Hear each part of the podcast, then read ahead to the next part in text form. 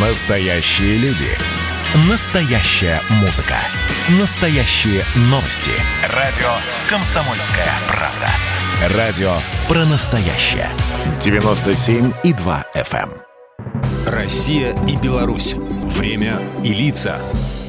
Здрасте, здесь Бунин, и сегодня я расскажу о самой, пожалуй, романтической истории средневековой Европы и о сильной духом женщине, которую часто называют белорусской Жанной Дарк, княгине Анастасии Слуцкой. Случилось это в самом начале XVI века. Анастасия Ивановна Слуцкая была дочерью Ивана Юрьевича Мстиславского, князя русско-литовской ветви Гедеминовичей. Слуцкое княжество, известное еще с XI века, всегда было яблоком раздора между киевскими и полоцкими князьями. Слуцк был мощным, крупным городом тогда, и его жителям приходилось постоянно наблюдать за сменой власти. Но так как город стоял на торговых путях, в период захвата его друг у друга князья старались не сильно разрушать Слуцк.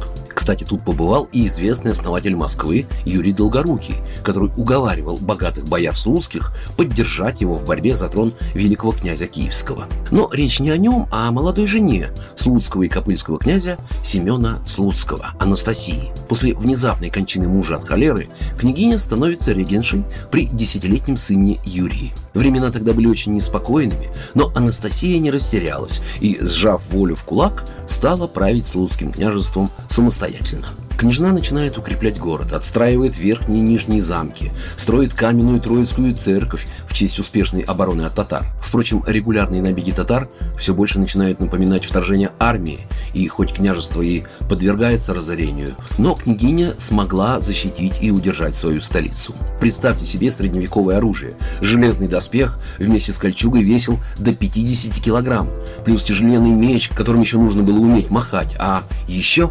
невероятная сила и мужество женщины, чтобы на это решиться. Казалось бы, от татар отбилась, город строится, сын подрастает. Дайте пожить спокойно. Так нет, за ней начинает ухаживать один из самых ярких авантюристов белорусской истории, литовский магнат князь Михаил Глинский. Но когда он приезжает свататься, белорусская княгиня дает ему отворот-поворот. Это был очень смелый поступок. Глинский не просто князь, а кандидат с претензией. В свое время он был даже первым лицом в Речи Посполитой, занимавший пост спикера и фактически руководивший страной. Словом, амбиций хоть отбавляя, а тут какая-то слуцкая вдовушка смеет ему отказывать. Два раза литовец идет с войском на Слуцк, чтобы силой принудить непокорную княгиню к браку. Но не на ту напал. Она защищает себя и свой город. Когда сын Юрий вырос, она передает ему власть, а сама удаляется на покой, навеки оставаясь в памяти белорусского народа символом непоколебимой веры, непринятия чужой воли и стойкости в отстаивании своей позиции.